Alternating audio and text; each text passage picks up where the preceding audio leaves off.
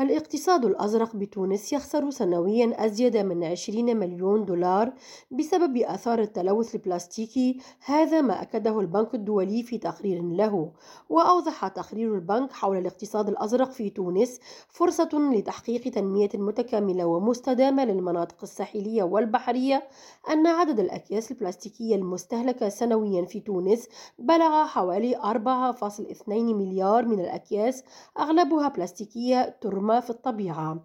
واعتبر هذا التقرير أن تلوث الساحل التونسي بالنفايات البلاستيكية لافت للنظر وبعد أن ذكر بأن التلوث البلاستيكي يؤثر على البيئة وتنمية القطاعات الرئيسية للاقتصاد الأزرق أشار تقرير البنك الدولي إلى أن تونس وبالرغم من أنها ليست بلدا منتجا رئيسيا للبلاستيك إلا أنها تعاني من آثار التلوث البلاستيكي في المناطق الساحلية والبحرية. وحدد الصندوق مصدر النفايات البلاستيكية الملقاة سنويا في البحر بتونس في الأنشطة البشرية على طول السواحل بنسبة 78% و15% من صيد الأسماك وتربية الأحياء المائية والسفن فضلا عن 7% من الرواسب من الأنهار. نرجس بجيرة ريم راديو تونس.